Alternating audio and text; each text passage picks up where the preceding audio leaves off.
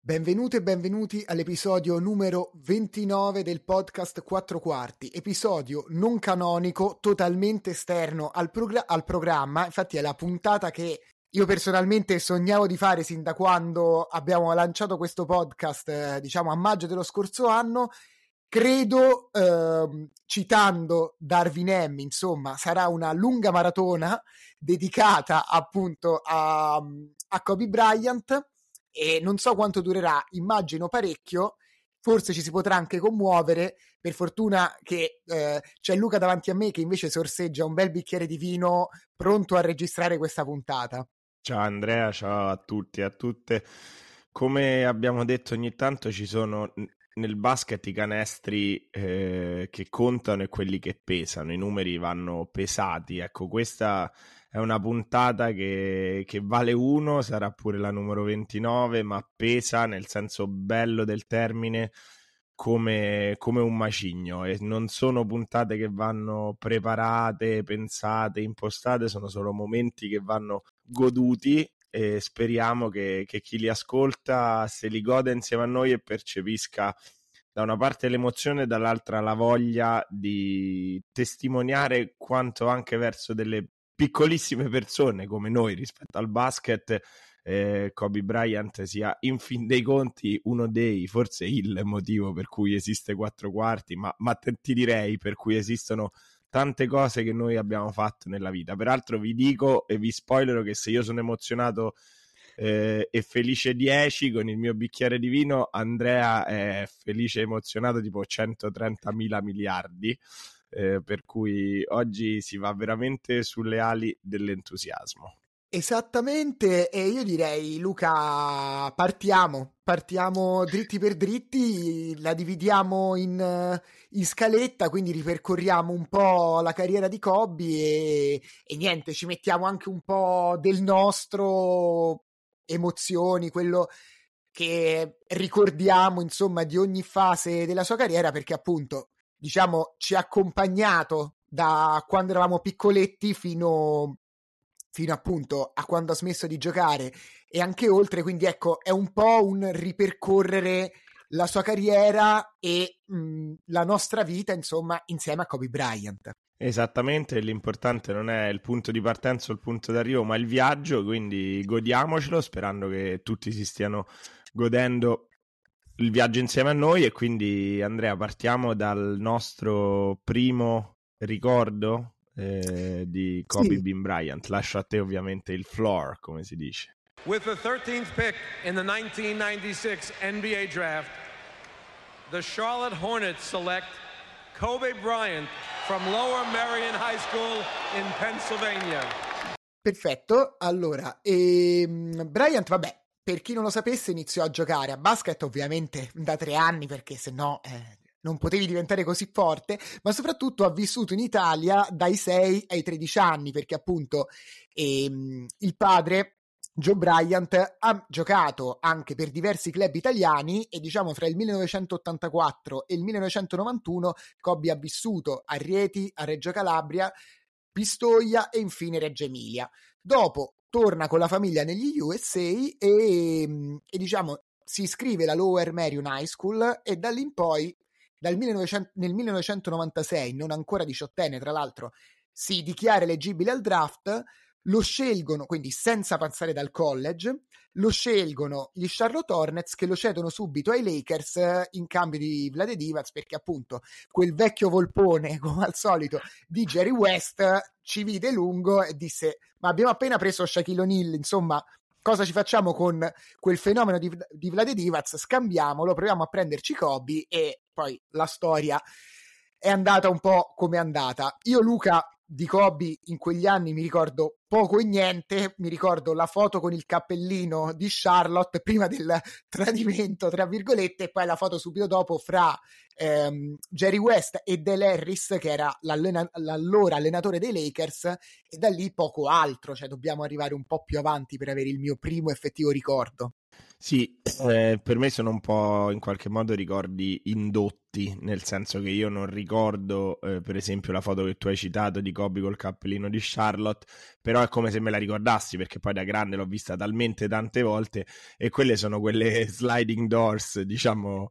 che bene ma non benissimo per alcune squadre, però quando passano i giocatori generazionali e non si chiamano LeBron James e quindi non sei certo di sceglierli alla 1, insomma, eh, andando all'alter ego di Kobe, Michael Jordan, sappiamo tutti che non è stata eh, prima scelta assoluta, ma c'è tale eh, Sam Bowie che diciamo si porta appresso un qual certo fardello. Eh, io se ti dovessi dire dei, dei primi anni di Kobe, ma penso un po' a tutti, la parola chiave è Italia Kobe ha sempre detto che l'Italia è stato un pezzo fondamentale del suo percorso cestistico e questo non si stenta a crederlo perché in una lega in cui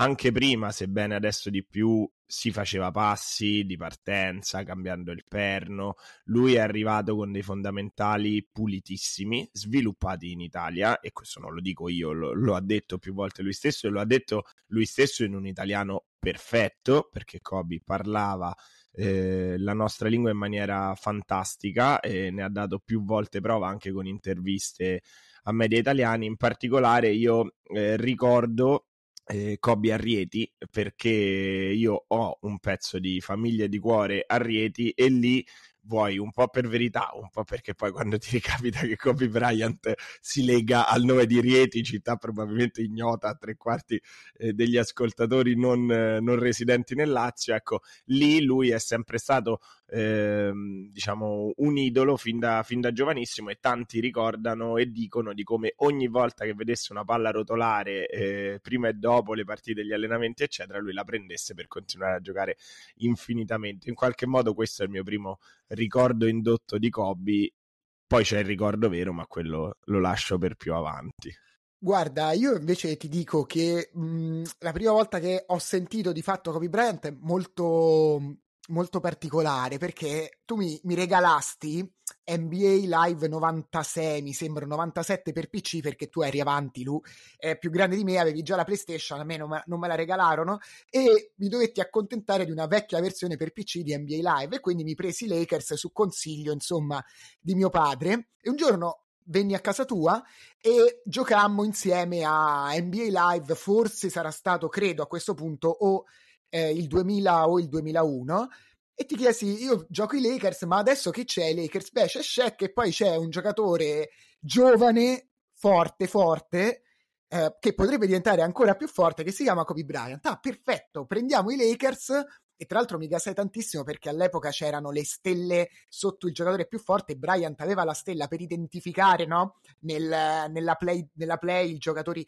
più forti di quella squadra c'aveva la stella e quindi da quel momento in poi, anche se in realtà non l'avevo ancora visto perché poi non avevo neanche Sky, ehm, mi innamorai di Kobe Bryant e l'unica cosa che facevo era tipo andare su internet all'epoca a cercare immagini Kobe Bryant, c'avevo tutti i floppy disk con immagini di Kobe Bryant che di fatto non servivano a nulla perché ancora non lo potevo vedere giocare, però obbligai mio padre a, fare, sca- a fare telepiù, scusami, e, e, da lì in poi la prima partita del vidi fu fina- una finale di conference playoff fra Spurs e Lakers e da lì in poi fu amore a prima vista praticamente. Infatti stavo per correggerti perché non era Sky bensì Telepiù eh, e eh, non era NBA 2K per i poco attenti all'ascolto e troppo giovani, era NBA Live, che era un, gioco, un gioco pazzesco che poi ha deciso di, di iniziare a fare schifo, eh, non so bene in quale anno, forse tu da esperto anche di videogiochi lo sai, in favore di NBA 2K, però poco importa, il mio, il mio primo ricordo in realtà vero, vivido, eh, è molto emblematico del rapporto che io ho con Kobe, perché è, per chi ha ascoltato questo podcast lo sa, l'anno 2001, le finals, in cui la mia Philadelphia, il mio Iverson, eh, con quella squadra romanticissima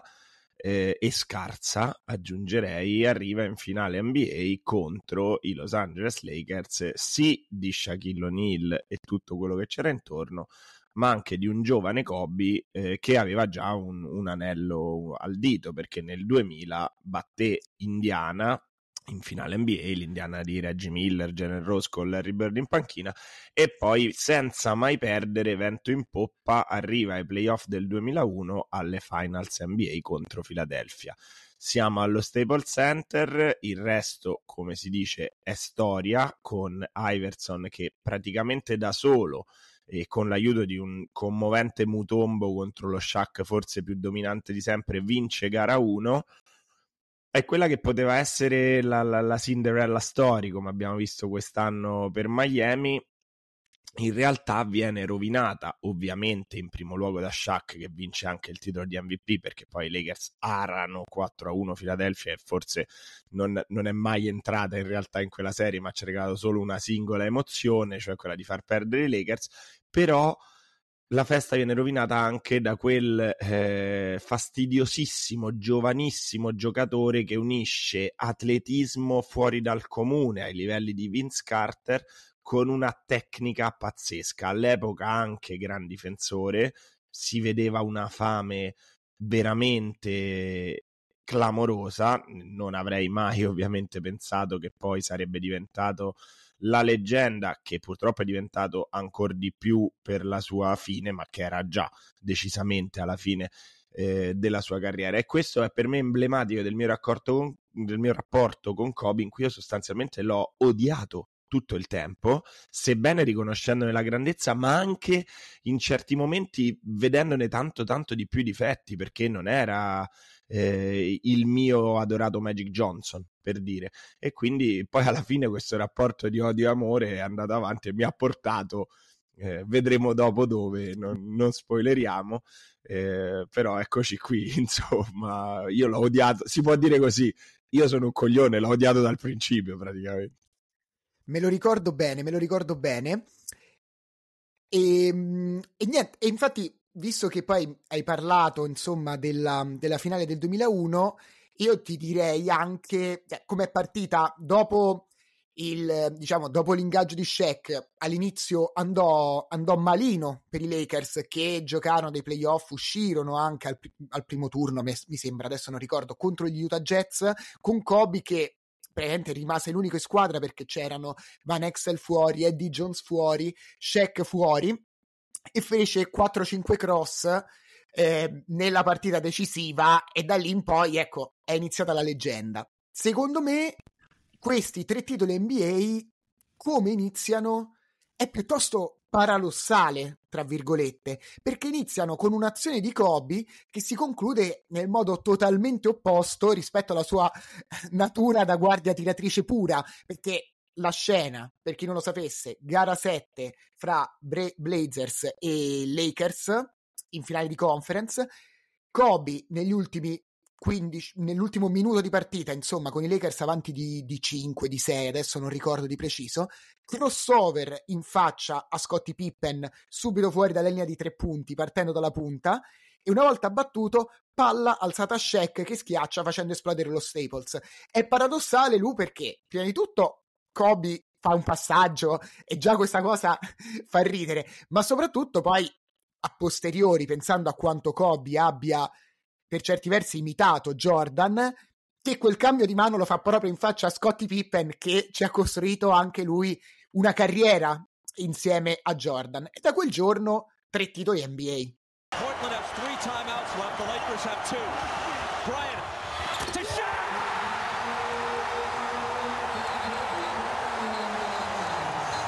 Già da quel giorno tre titoli NBA, peraltro volendo vedere i corsi e ricorsi storici lo fa in faccia a Pippen come oggi Jordan lo farebbe in faccia a Pippen perché i due non hanno in questo momento un grande rapporto, quella era la squadra di Shaq, però um, Shaq, allora lo yin e lo yang, Kobe e Shaq, no? forse la coppia più dominante di una decade intera, il centro più dominante della storia o comunque della storia moderna, con il giocatore più forte e più simile a Michael Jordan dopo MJ stesso, li metti insieme e ne esce in realtà una miscela esplosiva, perché non basta essere forti, in panchina c'è il motivo di quei tre titoli che è Phil Jackson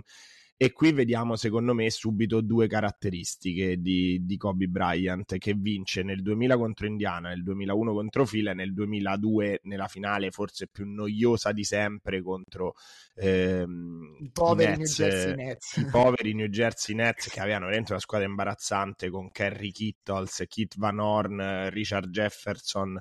eh, Kenyon Martin per carità romanticissimo, Todd McCulloch e Jason Kidd, l'unico motivo per cui quella squadra poteva fare qualcosa di superiore alla serie D laziale. Però dicevo, Kobe un carattere particolarissimo come, come compagno di squadra, ma uno che si è fatto allenare, si è fatto allenare per davvero da un maestro, da un mostro sacro, dall'allenatore di Michael Jordan, ossia da Phil Jackson, però veniamo ad oggi, questa non è una cosa di tutti i campioni. Non faremo parallelismi con LeBron, mi rifiuto in questa puntata di fare una cosa del genere, però proprio in generale i grandi campioni non sempre vogliono farsi allenare e Kobe e Shaq sono stati i due che lo hanno voluto fare e la loro coppia in teoria non doveva funzionare proprio per niente, perché c'avevi il giocatore che Kobe aveva una fame di anello al dito e sa- avrebbe triturato qualsiasi cosa per vincere. Si allenava H24 fin da quando è entrato nella high school. Ragazzi, alla high school parliamo di 19 anni, 18 anni, eh? cioè ricordatevi voi dove stavate a, a Trastevere, ubriachi, quello si allenava H24 e dall'altra parte Shaq quanto di più lontano dall'etica di allenamento esistesse, semplicemente un talento fisico fuori dal comune, ma che io ora ti faccio una domanda provocatoria, secondo te avrebbe vinto tutti quei titoli senza Kobe Bryant? Perché io ti dico, Kobe senza Shaq qualche anello se lo sarebbe messo al dito a prescindere perché poi a furia di prendere mazzate avrebbe imparato come ha imparato LeBron ma come ha imparato MJ che prima di vincere ce n'ha messo. Eh, ma Shaq siamo certi che avrebbe vinto senza Kobe? Io non sono per niente sicuro di questa cosa allora, guarda, ti rispondo subito, proprio a livello storico, te- tecnicamente no, perché ehm, diciamo, ecco, invito anche a recuperarla. Eh, c'è la gara 4 di Kobe eh, Bryant contro gli Indiana Pacers. Kobe era reduce da un infortunio alla caviglia che lo costrinse a stare fuori praticamente in gara 3. Gara 4, Shaq va in panchina fuori per falli a due minuti dalla fine Kobe si prende la squadra sulle spalle da sole la condice, la, ehm, e conduce i Lakers alla vittoria in overtime, segnando sei punti eh, nell'ultimo, appunto, nel tempo supplementare. E quello è stato il primo momento in cui Kobe si è preso la squadra. Quindi, di fatto, a livello storiografico ti dico di no, ma io ti dico pure che infatti in tanti dicono sempre eh, perché Kobe non avrebbe mai vinto senza Shaq, ma secondo me è, vale, vale, tanto anche il contrario, cioè Shaq non avrebbe mai vinto senza Kobe. Parliamoci, punto. Per me la risposta è secca, veloce, ti dico no, e addirittura io mi ero preparato anche un'altra domanda, perché tu hai detto Shaq è il, mm, è, diciamo, il centro moderno più dominante e quindi io voglio fare, senza fare esagerare con la, diciamo, la, la polemica da bar, tra virgolette, però io se ti dovessi, se dovessi iniziare una dinastia e mi chiedessi di scegliere fra Pippen e Jordan e Kobe e Shaq, da quel che ho visto, da come, cioè, diciamo, Kobe, ok, per me Shaq è il giocatore più forte che io abbia mai visto in un parquet in 30 anni della mia vita. Io prenderei Kobe e Shaq, lui. Poi, non lo so, per me però quella squadra del tripit eh, Shaq in, quel, in, quella, in, quella, forma fisica oltre a Kobe non ce l'aveva per nessuno, con tutto il rispetto. E, Ma... e lo so, e mi farò odiare sicuramente dopo questa affermazione. No, io ti dico che come caschi, caschi bene. Questo è proprio difficile perché poi da una parte Kobe Shaq è un guardia centro, quindi molto meglio composto rispetto a un guardia alla piccola che è MJ Scottie Pippen. Forse se, se, se me lo chiedi da zero anche io mi prendo eh, mi prendo Kobe Shaq ti dirò però mh, come tu allora Kobe è veramente l'alter ego di Shaq cioè, di, scusami di, di MJ eh, no non l'alter ego la Nemesi cioè è veramente un Michael Jordan di X anni dopo ed infatti è l'unico che ci si è veramente secondo me relazionato eh, con un misto di eh, ammirazione e fame. Lo ammirava ma lo voleva superare però parliamo di uno dei peggiori per certi versi Kobe compagni di squadra che tu possa avere perché è una, una persona e una personalità ossessionata dalla vittoria e secondo me lo vedi anche in quei primi titoli noi abbiamo parlato di fame no? tanto nei nostri podcast perché quest'anno ha vinto De- l'anno scorso anno ha vinto Denver e quest'anno Denver è chiaramente la squadra probabilmente più forte che c'è e il dubbio che ci abbiamo tutti è la fame, perché non è semplice rivincere, infatti prendi quel tripit e dimmi quanti altri l'hanno fatto dopo. eh, ma anche vincere due volte in fila è poco. Bene, cala tutto questo in un ragazzo giovanissimo eh, io penso che tu vinci un titolo e fai un po' la fine di, non dico J.R. Smith quando ha vinto il titolo con LeBron, ma insomma eh, festeggi a dovere e poi alla prossima stagione ci pensiamo. Io più rivedo le esultanze di Kobe al primo, al secondo e al terzo titolo e più vedo una liberazione in lui, non una gioia e sembra una differenza sottile, ma non lo è. La gioia è quella cosa eh, che ti lascia sereno e senza pensieri. Kobe vinceva e voleva ancora vincere e ogni mancata vittoria era un fallimento che lo motivava ancora di più a rivincere, dove vincere era l'obiettivo finale, il titolo NBA, ma era ogni singola partita, ogni singolo possesso della partita. E stiamo parlando di, un, di, un'ossessione, non è una cosa sana e questo ti rende forse il peggior tipo di compagno di squadra che tu possa essere e non a caso sono poche le persone che reggono eh, nelle stesse squadre di Kobe e di MJ e questo è, è, è un dato oggettivo, però quando trovi la quadra ecco qui la dinastia, ecco qui che non la fermi mai e la quadra la trovi solo con grandi coach in panchina. The Los Angeles Lakers have made it three straight championships. They wrap it up in the four-game sweep by beating the Nets 113 to 107. Il periodo successivo a questo tripit prosegue e, e, diciamo da qui inizia un po' il declino, dal 2003 in poi inizia un po' il declino, anche uno dei periodi più oscuri eh, di Kobe. Però, arrivandoci per, diciamo, per tempi, 2003 ci sono un paio di fatti importanti che io ricordo molto bene e penso anche tu. Il primo, lui, a febbraio, eh, Shaq si infortunia, i Lakers stanno messi male perché comunque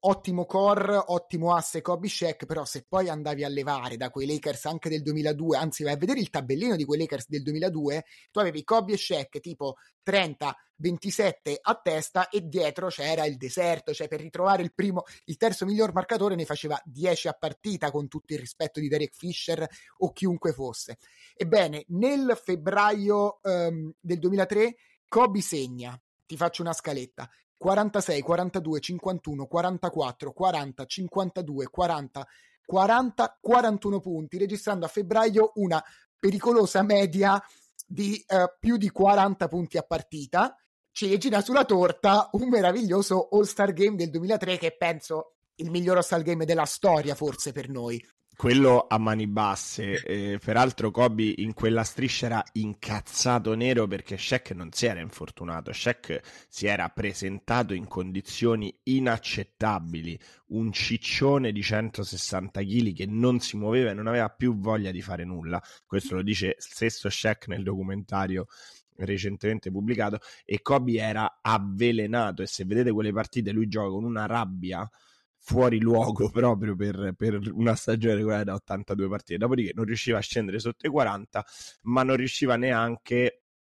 a eh, farsi ben volere dal sottoscritto perché in quello All-Star Game è riuscito a rovinare completamente una festa che era fatta, scritta, diretta, girata dal più forte regista della storia di Hollywood e invece è arrivato uno stronzo qualunque che ha deciso che doveva finire in un altro modo. Questa è una cosa che non avrebbe fatto nessuno mettersi tra Michael Jordan, aspetta che lo ridico, tra Michael Jordan e la storia della pallacanestro. Un Michael Jordan che non era uno qualunque, era il Michael Jordan del rientro, quindi era già la leggenda che tornava,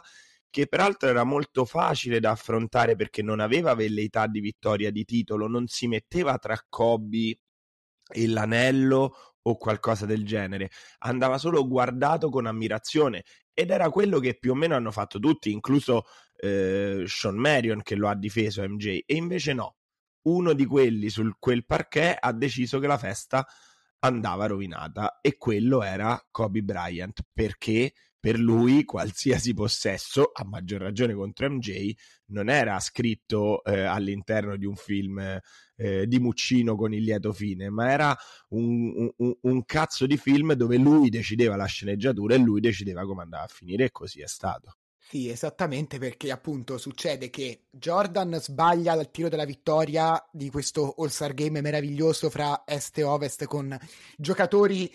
indimenticabili, fra cui il mitico Steve Francis, detto Stevie Franchise, c'era Marbury, c'era Jermaine O'Neill, c'era appunto Sean Marion, quindi giocatori letteralmente di culto. Jordan sbaglia il tiro della vittoria alla fine dei supplementari, e alla fine dei tempi regolamentari si va ai supplementari. E ai supplementari succede che tutti volevano dare la palla a Jordan, ovviamente nell'ultimo possesso perché erano sempre pari, est contro ovest. Jordan riceve palla. Scusa, scusa Andrea, prima, prima di questo, per tutta la partita loro si beccano e MJ segna il più uno della fine dei tempi regolamentari. Poi però ha la palla in mano e sbaglia l'ultimo tiro dell'est, sbaglia e fa fallo su Kobe. Kobe va in lunetta alla fine dei regolamentari, fa uno su due quindi pareggio. E poi MJ ha in mano l'ultimo tiro e lo sbaglia. E quindi lì tutti a dire: vabbè, niente, non è storia. Non, MJ non se ne uscirà con l'ennesimo come The Shot, insomma, il ritiro con la vittoria, l'ultimo tiro, eccetera. E poi arriva l'overtime. E all'overtime MJ fa lo scherzetto e quindi ti ripasso la, la palla per raccontarlo. Tutti cercano disperatamente il tempo giusto per dare la palla in mano a Michael Jordan. 9 secondi, 8 secondi. Eccolo Jordan contro Marion. Forzatissimo! Michael Jordan! Tra l'altro non si può dire che Marion gliel'abbia dato quel tiro. Un'autentica prodezza sì, esatto, quindi tutti vanno a prendere, cioè tutti vogliono dare la palla a Jordan, alla fine ce la fa ovviamente il maestro Jason Kidd che fa ricevere Jordan, mi sembra, in post basso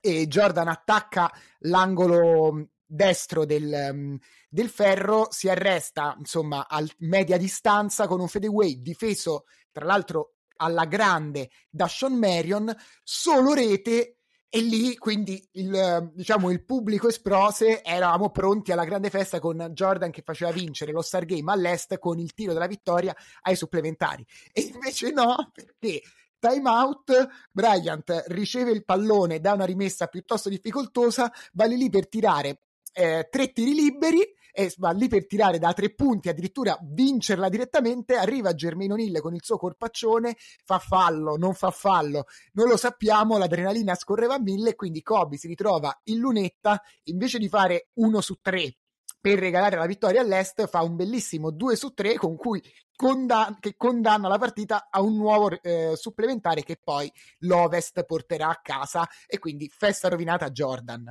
Attenzione, Bryant finisce in lunetta ed è un fallo da tre tiri liberi presumibilmente. C'è ancora un secondo comunque. Soliti sospetti, Flavio. Kobe. E chi volevate che ci fosse? Peraltro, Michael Jordan che con Kobe in lunetta per quei tre tiri liberi va di sanissimo trash talking e gliene dice un paio, si vede nelle eh, diciamo su, nelle riprese tv e ora mettetevici voi a fermare le rotative dei giornali di tutta America che avevano già scritto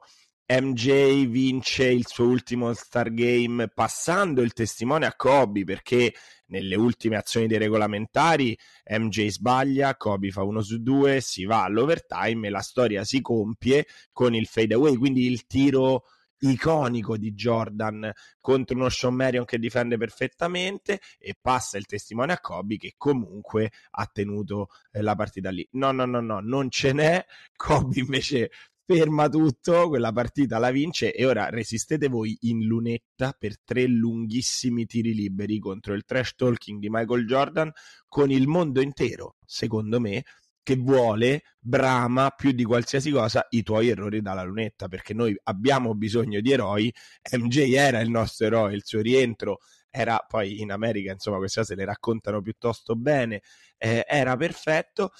A Kobe non gliene frega niente, quello è un altro momento per eh, portare la storia dove dice lui e per farsi odiare ancora di più in senso sportivo ovviamente dal sottoscritto perché chiaramente proprio come nel 2000 guardando indietro tifavo Indiana nel 2001 avevo proprio qualsiasi pezzo di pelle che tifava Philadelphia. Nel 2002 tifavo chiaramente i Nets underdog impresentabili Jason Kidd e ovviamente avrei voluto che il mondo si fermasse eh, per ammirare MJ che tornava e vinceva pure quello Star Game. Peraltro il Star Game che se non avete visto siete delle brutte persone andate a recuperare immediatamente e poi ditemi perché la corruzione dei tempi moderni eh, ci porta a vedere quegli scempi di cui purtroppo dobbiamo eh, dobbiamo nutrirci in questi decenni sotto il nome di All Star Game, però insomma Kobe ha un altro punto per essere fortemente odiato dal sottoscritto. E nel 2003 poi la, mm, diciamo, le, i playoff per i Lakers non andarono benissimo perché uscirono contro gli Spurs in semifinale. Spurs che tra l'altro, aperta parentesi, vinceranno il titolo di nuovo contro i poveri New Jersey Nets che sono lì ogni volta, ogni anno e poi si beccano gli squadroni. Tanto per dire insomma che già all'epoca, un po' anche come adesso, le squadre più forti stavano sempre ad ovest. Comunque, vai Lu, dimmi.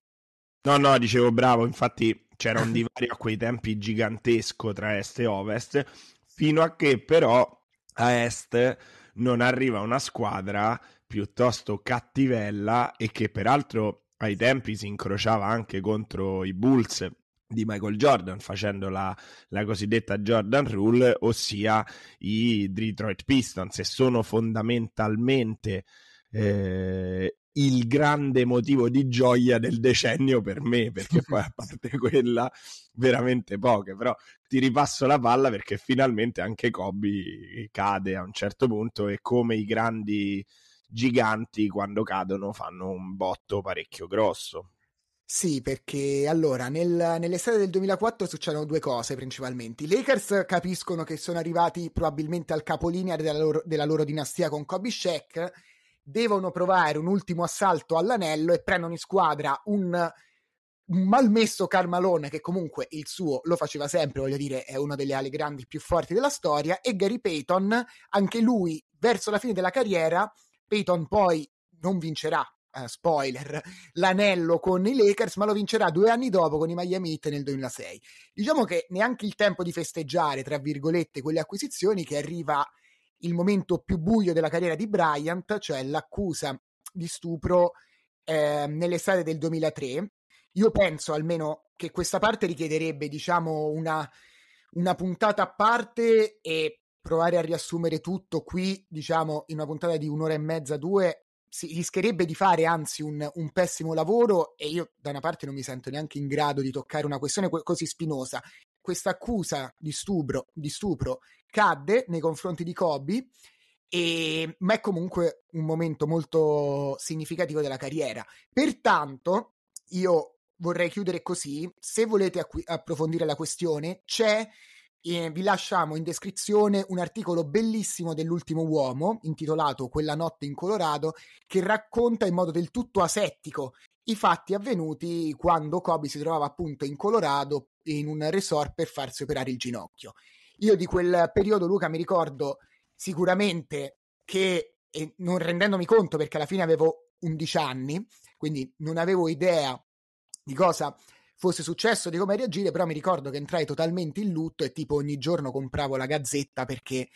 eh, dovevo leggere sapere qualcosa, ma ovviamente la Gazzetta non ne poteva sapere nulla, figuriamoci, benché meno American Super Basket, che è storica, aperta parentesi, storica rivista eh, NBA in Italia, che comunque usciva ogni due settimane, ma non è che avesse tutti questi agganci o comunque ti potesse dare un'idea di quello che stava accadendo oltreoceano. Diciamo che poi compravi la gazzetta e spesso di basket non ne parlava, tanto nel 90, nel 2000, nel 2010 non ne parla mai, se non a pagina 59.000 sbagliando presumibilmente l'80% dei nomi dei giocatori che scrive, ma questo è tutt'altro discorso. Quello è un momento buio non della carriera ma della vita di Kobe che va trattato come dici tu, con cognizione di causa che noi tendenzialmente non abbiamo. È certamente una storia diversa per esempio da quelle di Miles Bridges che parlano di violenza ai danni della moglie e che vanno solo ed esclusivamente condannate a bestia. Quella è una storia che si è risolta in un certo senso in tribunale con il ritiro delle accuse. Io, peraltro, non sono espertissimo, ricordo. Eh, cioè, non sono espertissimo, non avevo seguito, anche io ero piccolo. Eh, ricordo però eh, quanto, cioè col senno di poi, anzi, si vede quanto eh, quella cosa abbia da una parte eh, rafforzato la persona Kobe, eh, non rafforzato, eh, formato la persona Kobe che non si è mai tirato indietro da, dalle responsabilità in qualche modo e anche la loro famiglia perché eh, ovviamente io posso solo immaginare quanto questo crei dei, dei problemi all'interno, all'interno di, di, una coppia e di una famiglia, però Vanessa gli era sempre stata eh, vicino nonostante lui ammise eh, il rapporto, se non erro, ed è un qualcosa che, che, poi si è visto nel corso della carriera di, di Kobe, secondo me, il, il, fino alla tragica fine, il ruolo eh, che la famiglia aveva per lui. E insomma se non era facile essere un compagno di squadra di Kobe io immagino che non fosse facilissimo neanche essere la moglie o compagna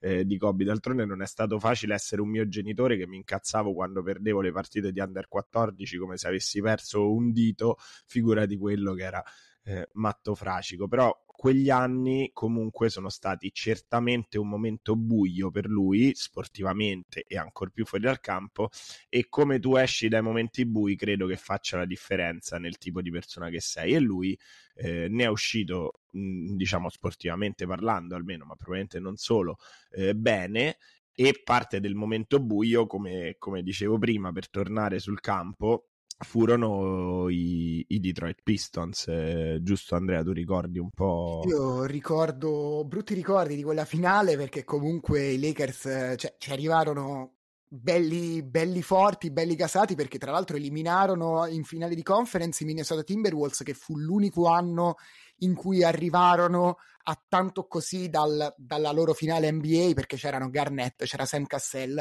c'era quel fenomeno di Latres Sprewell, però non ce la fecero perché si infransero appunto contro i Lakers di Kobe, Malone, Shaq e Peyton. Ci si aspettava un quarto titolo in cinque anni e non successe perché i Bad Boys, ragazzi, erano una squadra più organizzata, i Lakers comunque erano, delle, erano totalmente allo scatafascia, erano in crisi, si racconta anche insomma di una lite interna fra Carmalone e Kobe Bryant, oltre a rapporti tesi che c'erano già fra Kobe e Shaq, quindi mettici anche comunque il processo andò avanti per molto tempo, compreso il periodo delle finali NBA, tanto che spesso Buffa raccontava che Kobe andava in Colorado, faceva l'udienza, volava a Los Angeles e faceva magari 35 punti dopo subito l'udienza. Queste sono storie, sono storie vere. Rimane il fatto che i Lakers persero 4-1 con la finale con l'unica vittoria che deriva appunto da un canestro in buzzer beater di Kobe clamoroso da tre punti che sancì l'unica vittoria di Lakers contro Luca. Lascio a te la parola per, perché è il tuo momento di gloria nel, ah. nella carriera di, di Kobe, da tifoso Kobe ogni tanto una gioia è il titolo di questa parte della carriera di Kobe perché chi come me non vedeva l'ora, lo dico anche un po' quasi vergognandomene, non vedeva l'ora di vederlo capitolare, alla fine gode a suon delle triple di Chauncey Billups dal palleggio, eh, dei mid-range usciti in uscita dal blocco a ricciolo di Rip Hamilton, delle difese e delle bombe con uno stile di tiro più brutto del mio quando mi alzo la mattina dal letto di Tayshaun Prince, peraltro mancino citato dal nostro amico Stefano in una delle nostre prime eh, puntate quando parlammo dei migliori mancini della storia e poi da una coppia eh, ala centro, centro ala, fate voi come vi pare, che risponde ai nomi di Wallace and Wallace, uno Rashid, l'altro Ben, io non so chi fosse più matto dei due, però vi posso dire eh, che Bold Lie di Rashid Wallace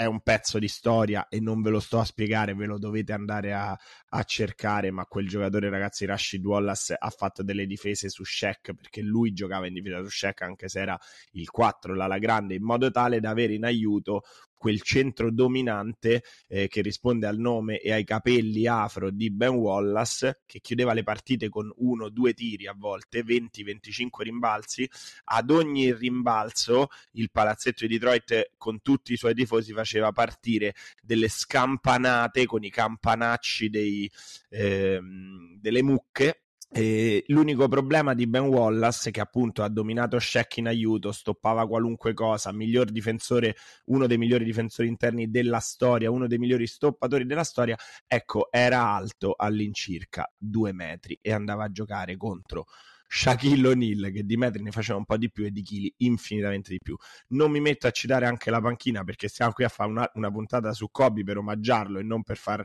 gioire me di quando finalmente ogni tanto perdeva, però in panchina a proposito di corsi e ricorsi storici c'era Larry Brown, quel Larry Brown che nel 2001 allenava a Philadelphia, la Philadelphia di Iverson che è stata presa a schiaffi proprio da Kobe e Shaq. E invece quell'anno eh, riuscì a vincere e comunque per tornare al tuo punto sicuramente la fine di un'era ma ti dico che ci è voluta una delle squadre più assurde e più forti eh, della storia recente del basket per vincere contro dei Lakers certamente finiti. E attenzione che ha vinto Detroit, che probabilmente non è la squadra più forte che i Lakers hanno incontrato, perché mi vengono in mente i Blazers di cui hai parlato tu con Scottie Pippen, eh, ma mi vengono in mente tante squadre più forti dei Pistons, ma i Pistons hanno avuto una caratteristica che è stata la durezza mentale che hanno portato quei giocatori zozzi, brutti, poco talentuosi,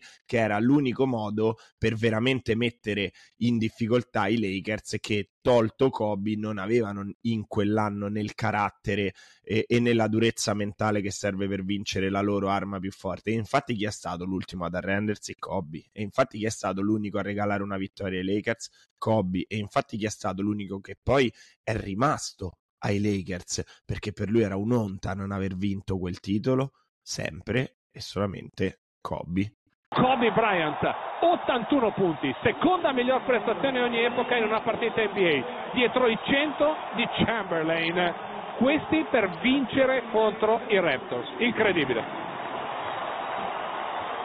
E infatti con, eh, diciamo, con la sconfitta per 4-1 in finale si passa agli anni che abbiamo chiamato da scaletta gli anni da, sul, da solo sull'isola, che in realtà si rifà a un momento un po' più avanti della carriera di Kobe, forse ancora più famoso. Comunque sono gli anni post-trade Shaquille O'Neal. Nell'estate del 2004, quindi Shaq va a Miami, a Los Angeles arrivano Caron Butler e la Marodom, principalmente la Marodom come nuovo Pippen in un'idea di dinastia Lakers simile appunto tra l'altro a quella di Kobe e Shaq. E ecco le cose non andarono proprio così. Ci furono delle ovviamente dei momenti neanche a dirlo apposta memorabili. Un paio di esempi vabbè uno già lo so che ci starete pensando ma prima di quel momento c'erano già stati ehm, come dire una sorta di antipasto Lu perché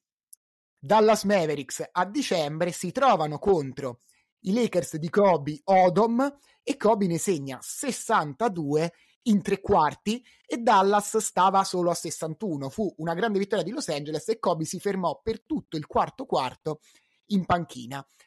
La cosa divertente che sono andato poi a scavare oggi è che eh, in panchina come assistente allenatore di Dallas c'era Del Harris, quel Del Harris della foto che vi dicevamo all'inizio e che sarebbe tornato, che era l'allenatore dei Lakers. E Kobe, in un'intervista successiva a quei 62 punti, disse che appunto Dell'Harris non lo fece giocare nel primo anno da rookie o comunque non lo faceva giocare abbastanza, lui se la segnò al dito e quando vide appunto Dell'Harris in panchina come assistente allenatore a Dallas gliene, gliene sparò 62 in faccia. Questo è un po' come nel documentario di MJ He Took It Personally, eh, diciamo che quando Kobe la prendeva sul personale non andava benissimo. Quelli sono stati eh, anni, eh, secondo me, molto utili eh, per Kobe e per il mondo per apprezzare Kobe, perché ha inanellato, intanto ha iniziato a perdere e se vinci sempre tendenzialmente non stai su, antipatico solo a Luca il sottoscritto, ma stai antipatico a tanti. Cioè, tu, è più semplice, no? Quando vinci sempre. Lì ha iniziato a perdere, ha iniziato a far vedere l'umanità, a far vedere i suoi difetti, i suoi lati bui, eh, però contemporaneamente facendo vedere anche le luci. I 62 punti in tre quarti ai Mavs ne sono un esempio, la serie con i Suns ne è un esempio, noi ne abbiamo già parlato in un'altra vecchia puntata di quella serie e proprio su questa adesso ti ripasso la parola, ma secondo me sono stati anni utili a lui per levarsi delle soddisfazioni individuali e capire che in realtà per lui le soddisfazioni individuali non erano importanti eh, ma dall'altra anche al mondo per apprezzarlo e vederne effettivamente tutta la grandezza delle sue prestazioni individuali. Però c'era chi come me stava lì con il ditino e diceva eh lo vedi che quando va via Shaq poi non vinci più e sei buono solo a farne 62 ma che dico 62 anche qualcuno in più e quella per lui secondo me è stata benzina ma ci arriveremo dopo perché nell'ambito di questa benzina io penso che noi dobbiamo menzionare almeno la serie con i Suns e la partita eh, di cui lascio la parola a te che è avvenuta diversi, eh, diversi anni fa contro i Toronto Raptors. Sì, sono passati 18 anni da quella partita perché era il 22 gennaio 2006 in cui appunto Kobe contro i Toronto Raptors realizzò la miglior prova appunto la seconda miglior prova realizzativa di sempre dietro solo ai 100 di Chamberlain ne, so, ne segnò 81 eh, con appunto Toronto che era poi sotto di eh, era sopra addirittura di 18 all'intervallo. Anche qui i canestri sono ovunque andateli a recuperare c'è un canestro clamoroso di Kobe contro il Morris Peterson Mopi eh, che praticamente Kobe parte, attacca il lato sinistro, si ferma con tutta l'inerzia del corpo che va verso appunto la fine del campo perché stava attaccando il lato sinistro, si arresta, finta, finta, Morris Peterson non salta mai, quindi sa che deve segnare, saltare e, seg- e tirare sopra la testa di Peterson e segna i punti che lo rendono in quel caso, erano 72 se non sbaglio, il miglior marcatore di sempre della storia di Los Angeles. Però è, è paradossalmente il momento in cui gli ha, magari serviva di più a Kobe, ma anche il momento in cui secondo me ha odiato un po' di più tutti i compagni, perché era diciamo, di fatto la, forse la sua miglior versione possibile, sia dal punto di vista atletico che offensivo, e dall'altra non aveva quasi nessuno che lo potesse supportare, e, e lì, secondo me, lì lui si rese proprio totalmente odioso, tra virgolette, in quel periodo lì e 18 anni dopo, perché corsi e ricorsi storici, nell'anno Domini 2024, Joel Embiid, lo stesso identico giorno in cui Kobe ne mise 81 contro i Raptors, cioè eh, oggi giorno, ne ha messi 70 eh, contro i San Antonio Spurs di Wembanyama e di il povero Zach Collins che l'ha visto segnare da tutte le parti. Questo per dire che poi la storia eh, può essere simpatica perché Embiid è uno di quelli, vista la sua età, eh, che è cresciuto nel mito di Kobe. E io vorrei sottolineare un attimo questa prestazione offensiva. Io non sono un amante dei punti, sarà che quando ne scollinavo i 10 era diciamo un evento anche nel, nel mio prime, per così dire però, insomma, qua c'è tanti ragazzi e ragazze che ci ascoltano che sono giocatori, no? Io penso che la mia miglior partita, a parte qualche partita con la scuola o in Erasmus in cui prendevo 65 tiri e, e il resto della squadra ne prendeva due, eh, credo di aver fatto, se non ricordo male, 34 punti. Io tornai a casa quel giorno e mi sembrava di essere eh, la fusione come Goku e Vegeta tra MJ eh, e Kobe a me entrava qualsiasi cosa in quei 40 minuti di partita e ne misi appunto una trentina. Immaginate che cosa vuol dire segnarne 81. Ragazzi, no, non è pensabile e è il basket di oggi, eh? cioè non è Will Chamberlain che comunque ha i record di qualsiasi cosa, però a fianco al suo nome c'è sempre quella sensazione che in realtà era un alieno che si è ritrovato sulla terra e è come se noi giocassimo contro i bambini del mini basket. No, no, Kobe era Kobe, cioè era il basket di oggi, non è una cosa differente. Lo marcava Mopi, lo marcava Jalen Rose e nessuno lì aveva voglia di farsi prendere a sculacciate nel culo e finire nel lato sbagliato della storia. 81 non sono una cosa umana e replicabile e valgono molto di più dei 70 di oggi di Embiid, non solo perché Embiid li fa contro dei pessimi Spurs con un fisico enorme, ma perché oggi sì, le difese sono più soft nelle 82 partite, vale lo stesso discorso degli All-Star Game. Detto questo, è certamente il punto contemporaneamente più alto e più basso della carriera di Kobe, perché come dici te,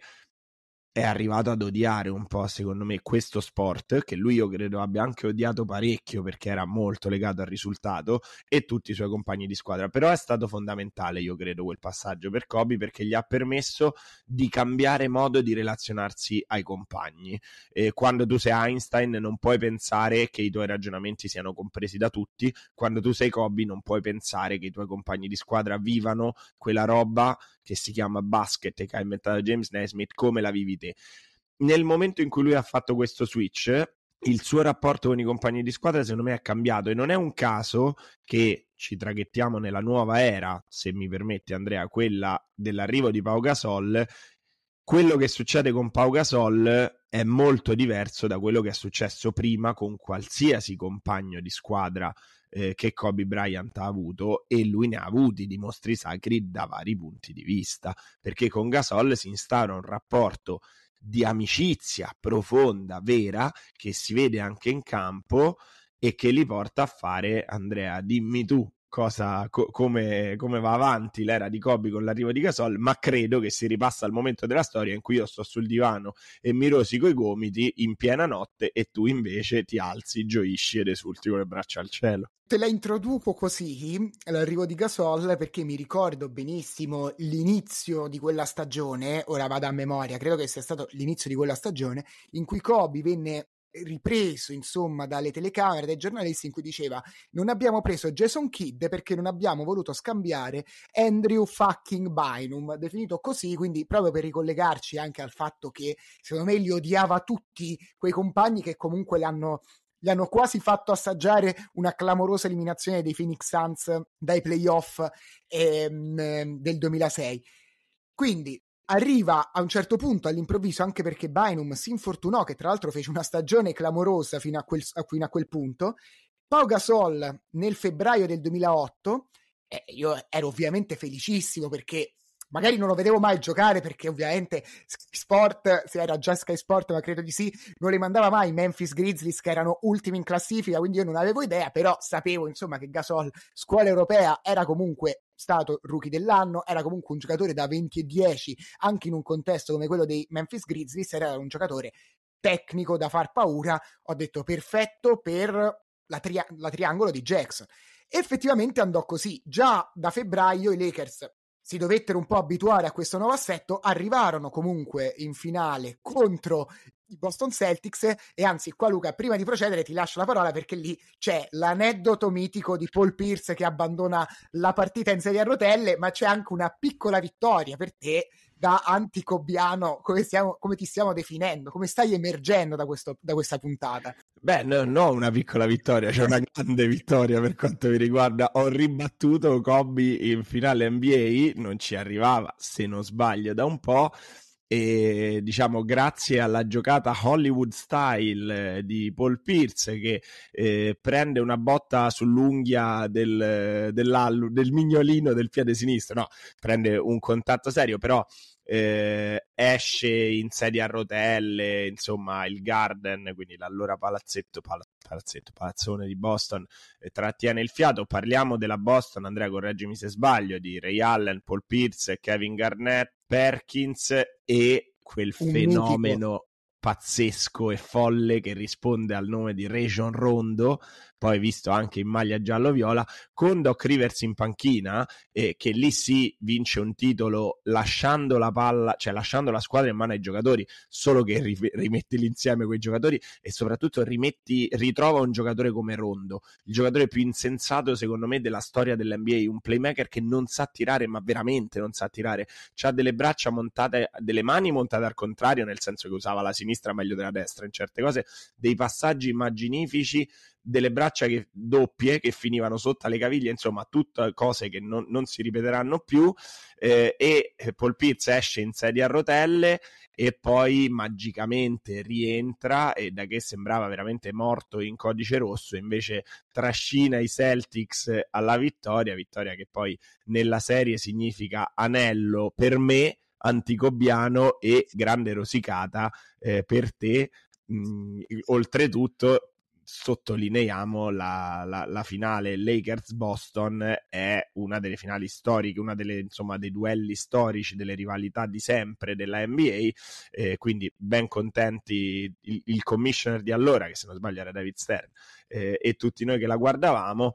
fino a che poi, insomma, gli anni seguenti la storia è cambiata, però quell'anno io me la sono goduta forte e chiaro. Io, doppio, io due volte non me la sono goduta, sia perché è appunto c'è stata la sconfitta dei Lakers, sia perché avevo iniziato a, ad alzarmi, finalmente avevo quella libertà a casa, avevo iniziato ad alzarmi la notte per vedere le finali, ma non perché ti fassi Lakers, cioè, quasi non me ne frega niente, io perché devo vedere naturalmente Kobe, eh, che purtroppo ne uscì male un po' come tutta la squadra, e anche lì cominciò a diffondersi la voce, tra l'altro che l'abbiamo sempre detta questa cosa del gasoft, ma semplicemente ragazzi era la prima finale NBA di una squadra che era stata allestita essenzialmente nel 2008 e comunque si beccava una squadra in missione, quella di Boston, perché c'erano i tre veterani eh, Pierce, Allen e Garnett che si erano uniti insieme per vincere, visto che non ce l'avevano fatta singolarmente. E soprattutto lui, prima di passare un attimo al nuovo al capitolo successivo, soprattutto lui, ecco, prendendo Gasol al volo, c'era un Gasol che non aveva forse mai aveva forse giocato una serie di playoff, mi sembra contro San Antonio, uscito 4-0, lui si, do, si trovò di fronte Garnett. Cioè, ragazzi, avete presente Garnett, ecco? alla prima finale NBA, ma è normale che ti facciano il sedere a strisce, con tutto il bene per Kobe e tutto il resto, non erano ancora pronti per vincere. Beh, si trovò di fronte Garnett che aveva una fame di... A me il Garnett di quell'anno è uno dei miei giocatori preferiti in assoluto, devo dire. Poi mh, in generale Garnett è un giocatore particolare, c'è mh, sempre stata un po' la questione con Duncan, però a me, io in quegli anni ti favo, a parte ti favo sempre un po' contro Kobe, però mi piaceva veramente l'anima eh, di, quei, di, quei, Celtics, e, di cui però, diciamolo, Allen, Pierce e Garnett non avevano mai vinto un titolo, eh eh, e poi tranne uno eh, che, dei tre che ringrazia fortemente LeBron James, però anche viceversa LeBron James ringrazia lui, cioè Ray Allen, non ne hanno più vinti anche se sono andati eh, miseramente a finire, se non erro tutti insieme o due di tre, insomma ai Nets in, in una brutta storia che non, non, deve essere raccontata nella puntata di Kobe, diciamo. Eh, però sì, Gasoft ne uscì male, eh, ma ne uscì male pure Kobe, eh, perché forse sì, oh, sì. qualunque, se non sbaglio c'era Tony Allen anche con i Boston Celtics che fece delle difese su Kobe, mamma mia, quello sì che era veramente un difensore che Dillon Brooks scansa e porta rispetto cortesemente, ma non per prendermela col Dillon Brooks perché era un giocatore che in attacco aveva una inutilità veramente che chiunque di noi si mette in attacco è, è, molto più talentuoso e utile anche oggi in NBA con la panza, eh, ma in difesa era una cosa che non si era mai vista e Kobe si è, si è assolutamente eh, diciamo intestardito nel giocare contro, nel prendere un sacco di isolation. O oh, parliamo sempre di finale NBA, cioè arrivaci però Gasol non ne uscì bene, ma per come la vedevo io, Kobe mi aveva dato un altro punto per dire non giochi di squadra, senza Shaq non vai da nessuna parte, sei buono solo a fare 81 punti perché tiri tanto, ora la esagero perché stavo iniziando a diventare anche un po' più intelligente di così, però fondamentalmente per me anche Kobe non ne uscì bene eh, fino a quando eh, non arrivò un grande acquisto per i Lakers, eh, vado anche io a memoria, che è Metta War Peace, che però ai tempi era ancora un giocatore che rispondeva al nome di, di Ron Artest. Però prima di questo mm. c'è un'altra cosa nel mezzo, no Andrea? Sono... Non so se volevamo arrivare lì. Prima di tutto, appunto, Kobe 2008 non demorde, si allena tutta l'estate, ma soprattutto vince la sua medaglia d'oro eh, la sua seconda medaglia d'oro, tra l'altro, con eh, gli Stati Uniti alle Olimpiadi del 2008 in una finale punto a punto contro la Spagna, bellissima, bellissima. Ovviamente Kobe ha deciso l'ultimo quarto, segnando anche triple importanti, abbraccio finale con Gasol, ma si capiva già da lì eh, che quei due non si sarebbero arresi alla sconfitta contro Boston e infatti l'anno Però, dopo... Aspetta, aspetta, sì. scusa, professore, qui io alzo la mano perché devo raccontare una cosa secondo me fichissima di quella eh, di quell'annata. A parte c'è un documentario pazzesco da cui vi traggo questa cosa che mi pare si chiami Redeem Team perché eh, c'è proprio il documentario si chiama così perché così si chiamava la squadra Team USA eh, assemblata con giocatori tendenzialmente scarsi tipo LeBron James, Dwayne Wade e Carmelo Anthony insieme a un ormai veterano Kobe Bryant Redeem Team perché eh, veniva dalla debacle di Atene 2004 in cui gli Stati Uniti sono stati presi a calci nel sedere e quindi decidono che è il momento di rifare il Dream Team per vendicarsi di quanto accaduto.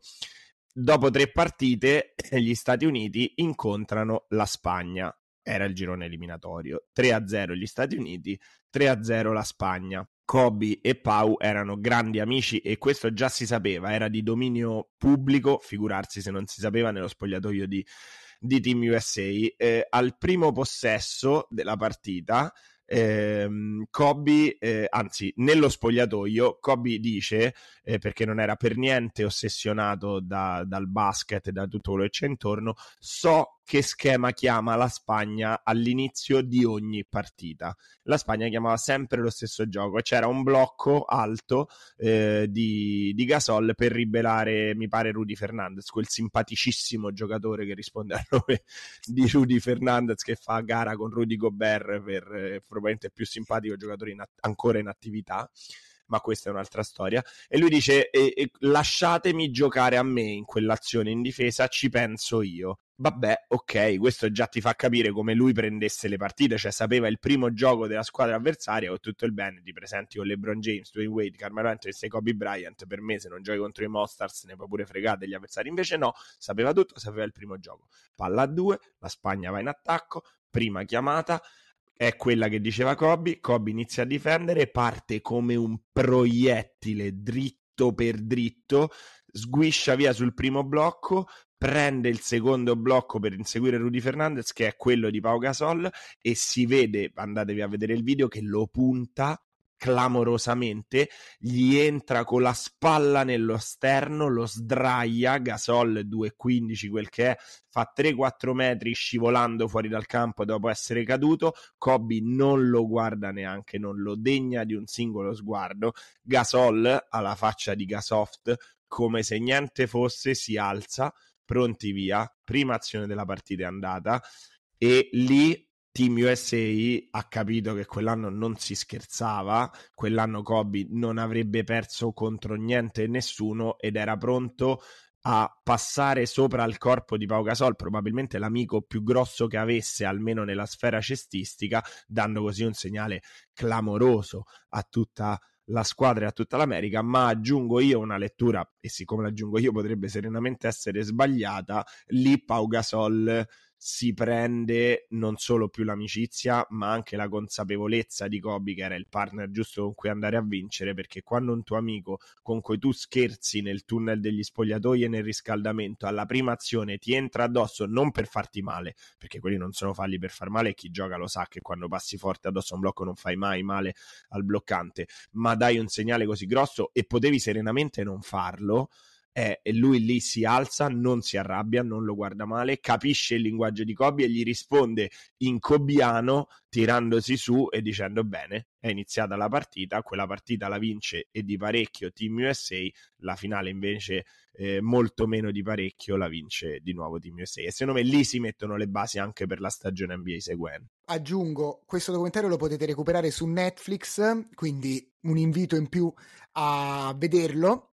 e, e là appunto si mettono le basi per il, il, redeem, il redeem journey di Kobe che vince insieme appunto a, a Gasol, ad Odom, Derek Fisher e un mitico Trevor Arizza il primo titolo dell'era non check eh, contro gli Orlando Magic. In quella run di playoff Kobe si capiva già che era un'uova missione e vi invito ad andarvi a vedere qualche suo canestro, diciamo, mettiamola così, nella serie già contro i Denver Nuggets, finale di conference, che tra l'altro Denver Nuggets, aperta parentesi, squadra fortissima che ha avuto la sfortuna di trovare appunto i Lakers in missione perché avevano l'asse Billups, eh, Carmelo Anthony con Kenyan Martin e Marcus Camby c'era Linas Kleiza, mi sembra anche J.R. Smith, comunque era un'ottima squadra, ma contro quel Kobe non si poteva fare nulla e finalmente una vittoria che poi segna il primo titolo di Kobe, appunto, senza Shaq, e l'anno successivo, te la stringo Lu, cambio, to- se ne va a Trevor Arizza, arriva Ron Artest, metta War Peace, secondo titolo contro Boston, rivincita, e ehm, ti apro subito una parentesi importante. Il primo titolo di Kobe, secondo me, non lo so, per me da esterno, da tifoso, è quasi quello che è stato più significativo proprio perché c'eravate voi haters che dicevate che Kobe non poteva vincere senza Shaq e quello per me è stato quasi più bello del secondo proprio perché ha detto sì, finalmente il mio idolo è riuscito a trionfare e basta, per me si poteva chiudere anche là qualsiasi discussione. Con salvataggio di Derek Fisher eh, nella partita decisiva che segnò e mandò la partita ai supplementari vittoria indimenticabile quel titolo contro gli, Orlando Magic forse più contro, che quello contro i Boston allora, lo capisco perché come dicevamo prima, quando un, un gigante cade fa, fa, un botto più grosso, no? E tutti noi hater, ovviamente non, non ero un hater e, e, chissà se esistano davvero gli hater, eh, almeno ai tempi, però noi che non apprezzavamo quel tipo di giocatore, ma io lo dico serenamente, non, non lo apprezzavo eh, come tipologia di basket, non vedevamo l'ora che cadesse e chiaramente quando è caduto ha fatto tanto rumore. Da lì secondo me non si sarebbe rialzato probabilmente nessuno tranne eh, Kobe. Però ti dico da hater che eh, il titolo con gli Orlando Magic era stato vinto, ora non ricordo tutta la cavalcata playoff, però contro una squadra in finale ampiamente più scarsa. Mm, ok, Rashad Lewis, Dwight Howard, Ido Turkoglu, se non sbaglio anche forse un Jamir Nelson dannata, ma comunque ampiamente più scarsa. L'anno dopo eh, contro i Celtics mettici il fascino Lakers Celtics, mettici il fascino della rivincita degli anni precedenti, appunto, del Paul Pierce in carrozzella, e mettici anche il fatto che quell'anno Boston era comunque una signora squadra. E lì, lì Kobe ha dato dimostrazione che tu lo puoi amare o odiare, a lui non gliene frega veramente niente. Quando c'è da vincere, vincere, sa vincere, sa anche perdere, ma perdere è semplicemente uno step che lo separa dalla prossima vittoria. E lì io ho iniziato a sentire, per quanto ti fassi sempre un po' di più Celtics, anche se Ron Artest mi, mi faceva già impazzire e fon- se devi prendere un tiro gliel'ha vinto lui quel titolo, eh, gliel'ha vinto Ron Artest, però iniziavo a sentire, eh, come si dice, in senso brutto sali sul carro del vincitore, ma in realtà iniziavo a sentire quella attrazione verso un pezzo di storia. Non era più un semplice giocatore di basket, era un pezzo di storia. Se non sbaglio, il quinto titolo eh, e lì anche una persona come me che non continua a non apprezzare quel tipo di gioco, eh, ma probabilmente se avessi vissuto le stagioni regolari di MJ ti avrei detto anche che a me non piace il tipo di gioco, insomma, di, di isolamento di cui MJ ha vissuto tanto. Ovviamente li ritengo i due giocatori più forti di sempre. Eh, eh, lì ho iniziato a percepire sulla vittoria contro Boston più che contro quella con i Magic eh, un'attrazione incredibile verso la storia della pallacanestro on the making che si stava facendo in quel momento. Tra l'altro interessante mh, mm, bipolarismo, tra virgolette, da parte di Kobe, perché nella finale contro Boston eh, ci fu la gara 3, che poi è quella di cui parlammo anche con Alessandro Mammon, in cui Fischer ti vince praticamente da solo la gara 3 con tutti gli ultimi punti di, dei Lakers che portano la sua firma, quindi Lakers 2-1, partita dopo è la famosa partita di Kobe sull'isola, quando la squadra non rispondeva nonostante fosse in vantaggio 2-1 e quindi Kobe cosa fa? Inizia a prendere ogni pallone che gli passa per le mani, tira, lo segna ma paradossalmente non riesce ad arginare comunque quei Celtics che di squadra andavano fortissimo, però era un momento in cui la squadra non girava e lui qual è il tuo segnale? Qual è il segnale che voleva mandare in quel momento? Bene, se voi non girate, faccio io tutto da solo e voi la palla non la vedete manco col binocolo. E paradossalmente poi alla fine sulla gara 7 ci sono sempre gli altri giocatori che lo aiutano nell'impresa perché Kobe giocò una gara 7 pessima, ma proprio pessima dal punto di vista realizzativo, sbagliò tantissimi tiri, però ci fu un quarto quarto di Gasol monumentale, ma monumentale è dir poco, in cui fece anche un canestro e fallo contro Gar- marcato da Garnett e Wallace insieme, incredibile, e poi il famoso tiro di gara di finale di Metta War Peace con cui mi ricordo ancora, Fran- eh, che ancora mi ricordo, tranquillo definì eh, canestro di Metal, di Meta War Peace il più disfunzionale in campo perché in quel momento non, non, si sa che cosa faceva con Bryant che prima guarda ma questo cosa fa, sta facendo? Tira e poi segna e alza le mani come se avesse fatto non lo so il canestro della vita da cui dipendeva appunto la vita di tutti gli altri sul parquet Palla schiacciata per terra per Kobe Bryant. Lavora Ray Allen contro di lui, lo manda verso l'aiuto di Rashid che continua a giocare da battitore libero. Artest senza ritmo! Pazzesco! I due più disfunzionali in campo. Rashid Wallace e Ron Artest. Tre di qui, tre di là. Un minuto, non è finita, non è finita e direi che disfunzionale è, è, proprio la parola perfetta per definire Ron Artest e non poteva che essere un pazzo come Ron Artest a relazionarsi in, un, in quel modo con, con, Kobe Bryant onestamente. Ed è anche bello che, che l'abbia vinta lui per quanto eh, l'hanno persa anche Glenn Davis e Nate Robinson che erano una coppia per me fantastica. Oggi li menzionavo sul gruppo Telegram che secondo me nessuno ha capito quel Kryptonate eh, ma per me era un giocatore stupendo. Eh, peraltro quell'anno ci ha regalato tanti bellissimi highlights a noi italiani perché c'era in squadra anche mi saranno prima Sasha Vujacic con cui Kobe parlava tutto il tempo in italiano. Ed era eh, secondo me una cosa ecco se, se ce l'andiamo a ripescare molto divertente ed è stato, se non erro, l'ultimo titolo di Kobe, giusto? Sì, esattamente perché dopo arrivano al momento, ecco, parabola discendente, prima diciamo vengono sconfitti, beh i Lakers poi dopo quel 2010 non riescono a vincere, nel 2011 vengono eliminati da Dallas Mavericks, vengono eliminati anche nel 2012, c'è però prima di ogni cosa l'altra vittoria sempre alle Olimpiadi, nuova medaglia d'oro, con un Kobe più eh, diciamo mentore di quei soliti fenomeni LeBron, Wade, Anthony, Durant al top e chi più ne ha più ne metta, in versione più mentore ma comunque fondamentale per vincere ehm, quel, quel, quel secondo oro olimpico, sempre poi tra l'altro in finale che Kobe ci mette lo zampino, sempre comunque decisivo. Arriva la trade Nash e Howard arrivano a Los Angeles, quindi Nash, Howard, uh, Gasol sembrava la squadra della vita, in realtà la squadra va molto male. Ultime partite decisive per la qualificazione ai playoff, Kobe, che comunque non si sentiva supportato da una squadra così, fa, mi ricordo ancora la striscia, 25, 30, 47, 34 contro i Warriors, che è la partita in cui ovviamente attacca Harrison Barnes, fa un movimento come lui anche dichiarerà alle telecamere, che faceva sempre. Probabilmente dichiarando alle telecamere anche trattenendo le lacrime, secondo me, palesemente. Si distrugge il tendine d'Achille e niente. Onestamente non si riprenderà più. La cosa che a me fa più, come dire, ridere perché chissà come sarebbe andato, magari un altro titoletto ci sarebbe stato, era la 78esima partita della stagione regolare quella contro i Warriors, che è una cosa che più ci penso, più mi distrugge ulteriormente perché caspita, quattro partite, sarebbe finita la stagione regolare, avrebbero giocato i playoff e magari Kobe non si sarebbe infortunato. Oh man, shit. Hmm.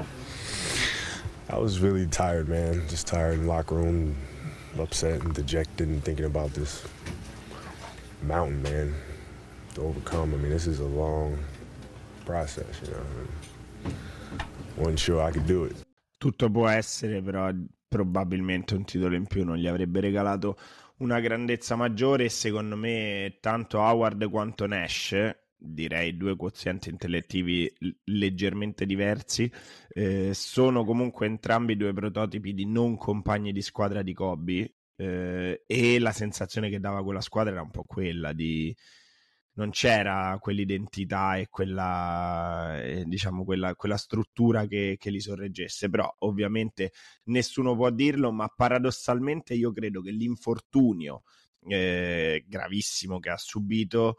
lo ha, ha, arricchito ancora di più noi, mondo che lo guardiamo, di comprensione di quello che è Kobe Bryant, cioè un, un giocatore con una etica del lavoro, con una voglia di, di, di, dare l'esempio, di tirare i liberi, anche se non avrebbe dovuto stare neanche in piedi, di fare, eh, perché insomma lui ha tirato i liberi dopo, dopo quella cosa, insomma di fare una serie di cose da rotto eh, che, che, nessun altro avrebbe fatto. E questo io credo con, abbia concorso a dare a noi l'idea di Kobe una persona generazionale più di quanto avrebbe fatto un titolo in più con Nash e con Howard. Quindi in qualche modo io credo che con quell'infortunio la storia si sia compiuta perché poi da lì eh, lui è rientrato ma praticamente è rientrato eh, e, e, sempre più ha dato anche eh, prova di quella Mamba mentality eh, che, che, fondamentalmente l'ha, l'ha, accompagnato poi dall'inizio, ma che è uscita fuori perché lui era soprannominato per chi non lo sapesse, ma per favore cambiate canale se non sapete come si dice, eh, Black Mamba, eh, che è il serpente più velenoso che credo esista al mondo, perché il suo morso, il morso di Kobe, era in grado di, di fare quello che poteva fare il morso di quel serpente. E alla fine quell'infortunio lo ha traghettato verso un'ultima stagione che secondo me è mitologica. Io lo definirei anche lunghissima, forse straziante, tour di abbandono, perché comunque cioè, Kobe sì, diciamo, nel, 2000, nel, novembre del 2015 Kobe annuncia il ritiro con una lettera bellissima che poi diventa appunto il cuore di DR Basketball, il documentario, diciamo, il corto d'animazione che vincerà poi un Oscar, ne parleremo tra pochissimo. Quindi una, un, diciamo, un tour di addio in cui Kobe appunto si trascinava per ricevere gli omaggi delle, delle arene NBA diciamo, come guida leader di una squadra che concluse quella stagione da 16 vinte e 65 perse, tirando il, 300, il, il 35% dal campo e guadagnando 25 milioni di dollari. Però ecco, prima di arrivare velocemente all'ultima partita, Lu nonostante tutto, questo tour d'addio a cui tu hai partecipato e ci direi di più, comunque non l'hanno riservato a Duncan, non l'hanno riservato a Garnett, perché tra l'altro Duncan si ritirò nello stesso anno di Kobe ma l'hanno riservato solo ed esclusivamente appunto al numero 8 prima e 24 dopo dei, dei Los Angeles Lakers, come per dire alla fine vuoi o non vuoi il volto di quell'epoca dell'NBA nonostante tutto è stato Kobe Bryant. Beh, ma non scherziamo, ma non scherziamo proprio, ma non solo di quell'epoca. Il volto dell'NBA è Kobe Bryant, è stato Kobe Bryant insieme a pochissimi altri della storia di questo sport e ne è la prova che uno che nasceva tra virgolette hater come me eh, ha, fatto, ha fatto quello che andava fatto potendolo fare, cioè alle vacanze di Pasqua eh, con tre amici ha preso il volo facendo un improbabile scalo a Istanbul per risparmiare qualche soldo ed è andato a Los Angeles, allo Staples, a essere parte di un momento di storia nel vedere una delle ultime partite eh, di Kobe Bryant. Eh, e ripeto, l'ho fatto io perché ho avuto un senso di attrazione verso quella figura che andava molto oltre quello che avrei fatto per un Iverson o che oggi farei per, eh, non dico uno Steph perché in quello stesso giro ho visto anche i Golden State Warriors contro i Clippers, ma che oggi farei per, eh, per esempio, un giocatore che eh, mi può piacere tantissimo eh, come Jokic o di un sistema che mi può piacere tanto come Denver, cioè li andrei a vedere volentieri, ma poi alla fine tergiversi e vai da un'altra parte. Lì eh, non se n'è parlato, ragazzi. È l'ultima stagione di Kobe, eh, è il 2016, noi abbiamo l'età per fare una cosa del genere, si prende e si va e non racconterò nulla di quel viaggio, per quanto con i miei tre compagni di viaggio ne avremmo di aneddoti da raccontare, ma io vi dico che il 30 marzo 2016 Lakers Miami, eh, peraltro negli hit giocava Dwayne Wade, uno dei giocatori più eleganti e come diceva il mio compagno di viaggio Michele Belli eh, che abbia mai visto, eh, Kobe Bryant gioca 8 minuti e 44, 1 su 7 al tiro, non stava veramente in piedi. Quando esce si riempie di ghiaccio la spalla, ho delle foto sul cellulare che sono Eh, cioè, io penso che una persona normale non sarebbe stata proprio in piedi. Lui ha un tale rispetto per il gioco, per me, me inteso, non Luca, ma chiunque ha speso un discreto patrimonio per andare a vedere quella partita allo Staples, che sta in campo e in campo non ci sta per finta, cioè evidentemente non riesce a stare in piedi, ma fa qualsiasi cosa per fare canestro. Io ti dico che la pelle d'oca che ho avuto quel giorno, soprattutto al riscaldamento, quando lo vedevo provare quei fade away e quell'uso del perno, io non ce l'ho forse mai avuta neanche quando mi è capitato di vincere qualche partita allo scadere o addirittura qualche eh, campionato, pochissimi, quindi forse è per quello, ma avevi proprio la sensazione di essere parte della storia del basket ed è una sensazione che io non ho mai più riavuto e ci mancherebbe. Peraltro partita così per contestualizzarla, che vincono eh, i Lakers all'overtime, acciuffato grazie a un canestro di mancino, una pennellata mancina di Julius Randle. Julius Randle che però ehm, in realtà si vedeva giocare con una certa eh, cattiveria e voglia anche nei confronti di Kobe. E infatti, proprio Julius Randle eh, ha raccontato un aneddoto poi anni dopo, mi sa proprio dopo la, la scomparsa di Kobe, eh, di quando lui era rookie eh, e Kobe di anni ne aveva 38 eh, e lui da rookie entrava in palestra presto alle 8, 8, 8 e mezza del mattino, dice perché voleva farsi trovare pronto, insomma bisogna allenarsi, siamo giovani e trovava già Kobe Bryant completamente zuppo di sudore che stava già lì ad allenarsi da parecchio, eh, 8 e mezza di mattina, Kobe Bryant 38 anni di una stagione non come questa di LeBron in cui dici vabbè mi alleno perché magari vinco il titolo, quello schifo doveva fare, schifo ha fatto la stagione dei Lakers. E lui no, stava lì e continuava ad allenarsi e quando entrava il rookie gli faceva bene, adesso giochiamo uno contro uno una cosa secondo me pazzesca che Randall ha raccontato dicendo che poi da lì lui è cresciuto come giocatore con questa eh, mentalità, mamba mentality se volete, eh, e tuttora eh, Randall poi è andato via dai Lakers, ogni volta che andava in trasferta Kobe gli aveva insegnato che la prima cosa da fare prima di andare in albergo era di andare a tirare in qualche palestra disponibile lui lo fece una volta a Detroit, Randall, eh, dove il custode accettò di aprirgli la palestra anche se era un giorno festivo e gli disse guarda questa cosa non l'aveva mai fatta nessuna, nessuno dai tempi eh, di Kobe Bryant. Randall ai tempi giocava in Knicks e questo è, eh, diciamo, io e Julius Randall siamo in qualche modo la testimonianza dell'impronta che Kobe lascia a un cretino come me che vive dall'altra parte dell'oceano e ha passato molto più tempo a tifargli contro che a tifargli a favore e a un rookie che entra nell'anno in cui lui se ne va dalla Lega e che invece gli lascia quella che oggi è ancora un'eredità fondamentale per un giocatore eh, come il Mancino attualmente e chissà per quanto ai New York Knicks. Io quel giorno mi sono sentito parte della storia e, e sono veramente felicissimo di aver fatto quel viaggio. E tra l'altro sarebbe stato il top se avessi, se avessi visto eh, la, partita, la partita finale, quella del famoso Mamba Out, con cui chiuse appunto la sua ultima partita. To my family, my wife Vanessa, our daughters Natalia and Gianna, you know, thank you guys for all your sacrifice. You know, for all the hours I spent in the gym working and training, and Vanessa, you holding down the family the way that you have, I, I, I can't, there's no way that I can thank you enough for that. So, yeah, from the bottom of my heart, thank you. And uh, what can I say? Mamba out.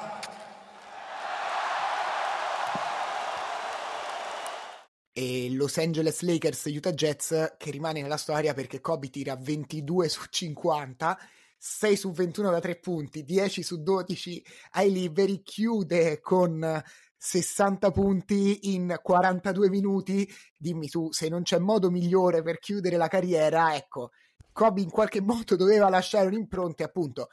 Oggi magari stiamo celebrando anche i 62 perché nel giorno in cui registriamo oltre ai 70 di Embiid c'è qualcuno che celebra nonostante la sconfitta e tra l'altro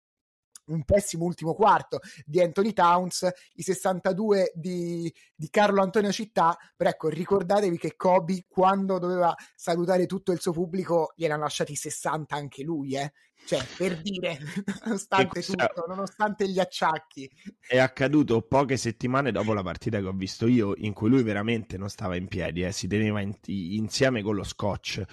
e per carità si sarà anche preso quello che si poteva prendere per fare un'ultima partita, però non ci arrivi a fare quella cosa se non hai la testa di Kobe Bryant, che è la stessa testa di cazzo dei primi anni in cui litiga con Shaq, la stessa testa però che gli fa tirare i tiri liberi su una gamba sola e che gli fa fare 60 punti nell'ultima partita, che inizia per gioco, dove lo lasciano un po' tirare, che comunque continua chiaramente su, su, sui binari di uno spartito scritto che è quello di eh, rendere omaggio al giocatore forse più forte di tutti i tempi o il secondo più forte di tutti i tempi, ma alla fine Utah stava anche un pochino rosicando e quindi le difese l'ha fatte, però quando si accende quel giocatore eh, anche in quella condizione tu, tu non lo fermi più sostanzialmente. E da quel momento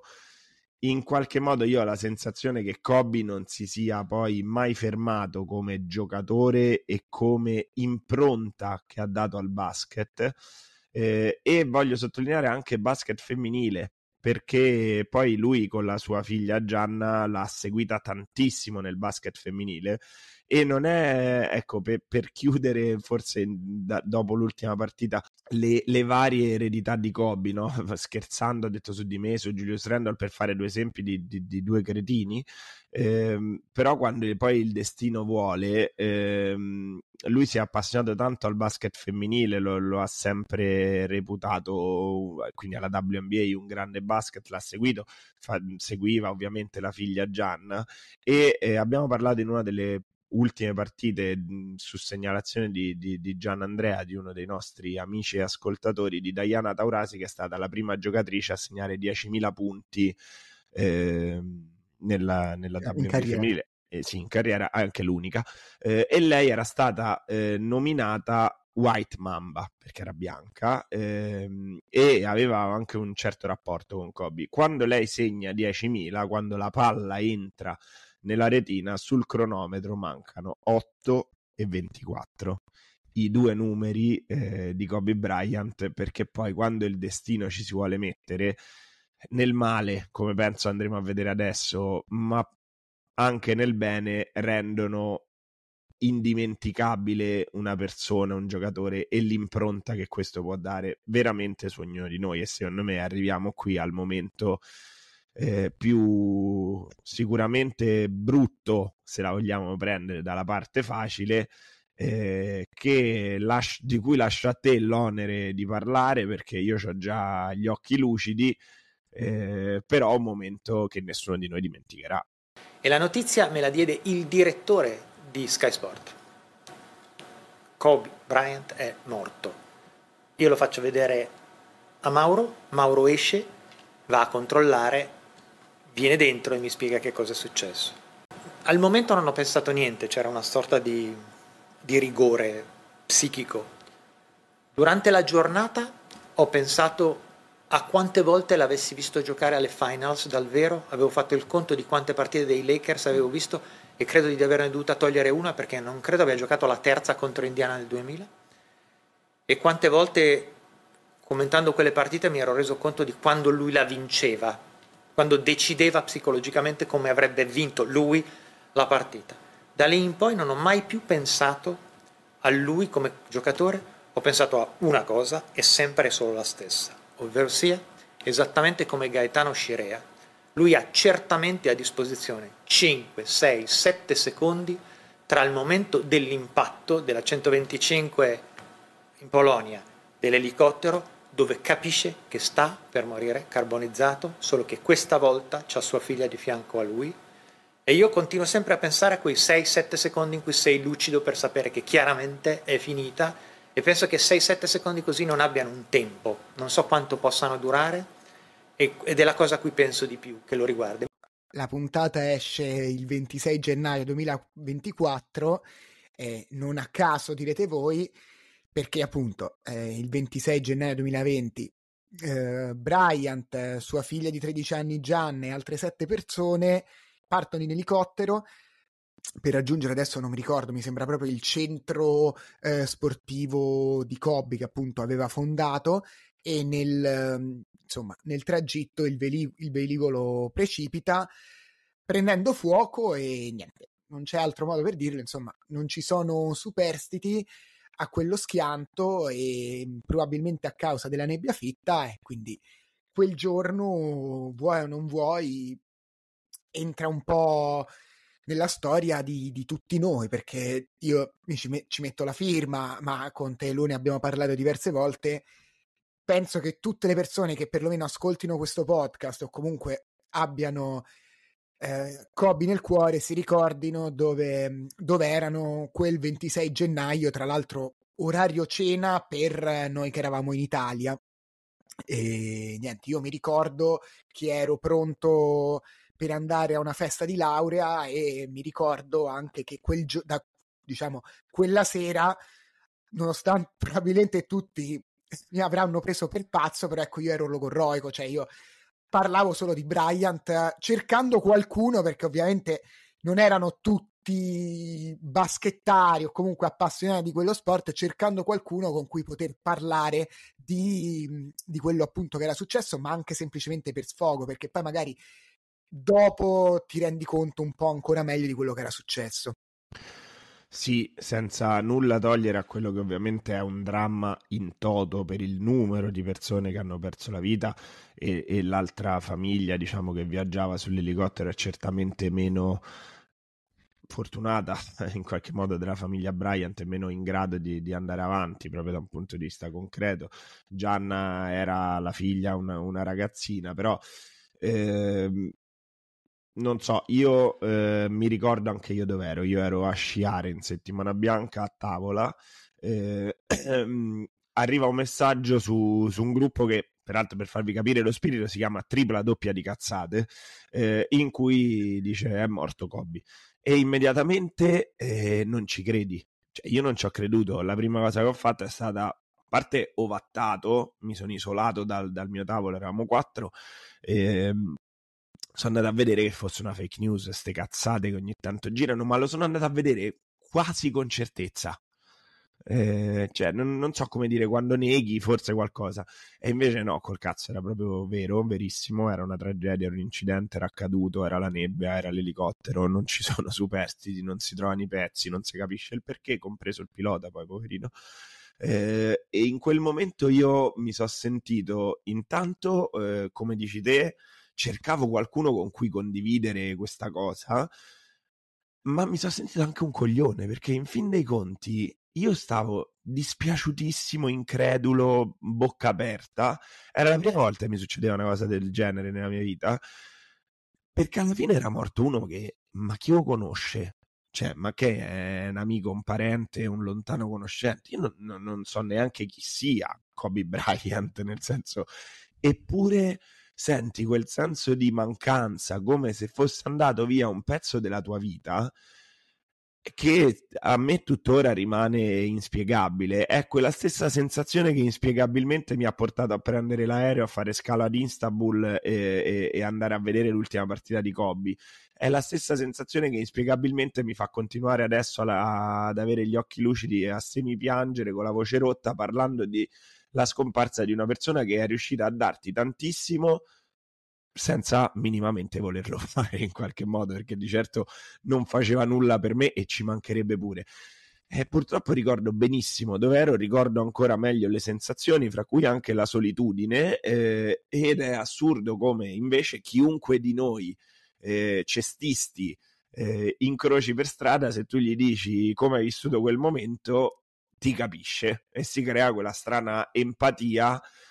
probabilmente perché noi non abbiamo perso, me parlo della mia generazione, eh, che ne so, mi viene in mente Lucio Dalla, che non c'entra niente, però è un cantautore italiano che io quando eh, è morto molto giovane ho visto i miei un po' con quella sensazione, ma oggettivamente non la capivo, e se guardavano tutti i concerti, le canzoni, cioè io ho la stessa sensazione. Eh, quando parlo di Kobe mi sono sentito contemporaneamente molto solo, perché era e, e, un po' stupido perché era una sensazione che secondo me non avrei dovuto provare però al, anche invece mi sono sentito eh, estremamente unito a tutto il mondo a partire dal mio gruppo tripla doppia di cazzate fino a chiunque abbia toccato una palla da basket e forse anche chi non l'ha mai toccata perché come eh, diciamo Kobe è stato un giocatore leggenda come giocatore ahimè la sua tragica scomparsa e il modo in cui è morto lo ha reso definitivamente una leggenda più di Michael Jordan e più forse di qualsiasi altro sportivo di tutti i tempi. Sì, considera che io piuttosto che parlare, la cosa diciamo migliore che riuscì a fare fu eh, leggere, leggere insomma, vabbè, perché ovviamente uscirono miliardi di articoli omaggio a Kobe per quello che era successo. Ce n'è uno bellissimo che, come al solito, vi lasciamo in descrizione che si chiama è sulla giornata tipo,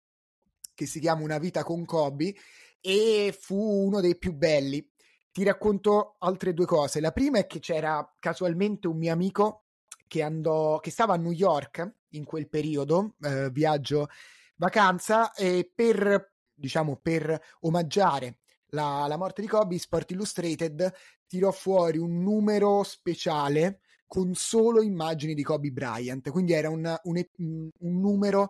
unico e io lo obbligai, cioè penso che questo mio amico si fece il giro di non so quanti posti, librerie per trovare sto cavolo di numero di Sport Illustrated che adesso tengo dentro casa come se fosse la Sacra Bibbia praticamente. E l'ultima cosa, sempre parlando di, eh, di parole in cui magari riuscire a ritrovarsi, ce n'è una del c'è un, diciamo, un piccolo post che scrisse il rinoceronte. Il rinoceronte è un giornalista, diciamo, principalmente nerd, che però se ne uscì con delle frasi bellissime che secondo me, e ti ripeto che potrebbe essere il punto anche da cui partire per parlare un po' di ciò che ci ha lasciato alla fine di questa famosa Mamba Legacy e tutto il resto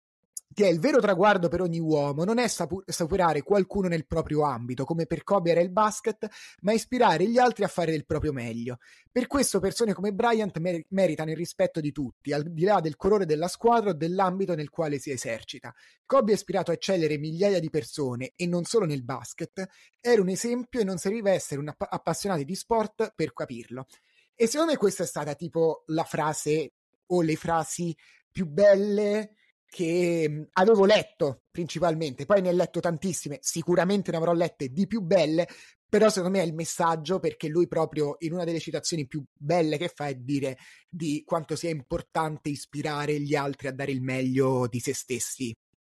sempre, che era un po' il suo messaggio. Ed è anche quello che ha fatto per tutta la carriera mh, mhmm, da umano, perché non è stato un robot, no? Come come era umano Magic Johnson eh, quando prese l'HIV e eh, tradendo più volte eh, la, su, la, la, moglie, poi quella che è stata per tutto il tempo la moglie, e facendo vedere l'umanità di questi supereroi, eh, perché tutti sbagliano, Kobe tante volte ha sbagliato, a parte fuori dal campo, come abbiamo detto, ma tante volte ha sbagliato e si è reso odioso in campo, però in tutta la sua umanità eh, ha sempre fatto passare il messaggio veramente di quella eh, mamba mentality di fare qualcosa eh, di più, sempre un po' di più. E secondo me non è un caso che alla fine della sua carriera lo abbia fatto, eh, cioè si sia buttato soprattutto sul basket giovanile e sul basket femminile non è un caso, eh, almeno non voglio credere sia un caso che è morto con sua figlia, promessa clamorosa della WNBA, che lui stava crescendo andando ad una partita di basket giovanile femminile. Eh, è morto con il basket in mano sostanzialmente, ha lasciato un'eredità enorme a tutti quanti. Secondo me eh, ecco, Jordan è il re eh, del marketing perché forse purtroppo dal mio punto di vista oggi chiunque ha un indumento della Jordan ne ha perso qualsiasi valore per me quel, eh, quel marchio. Eh, Kobe è per la vita, per gli insegnamenti, per il carattere eh, di tutte le persone del mondo, quello che Jordan è per il marketing e secondo me è un'eredità con tutto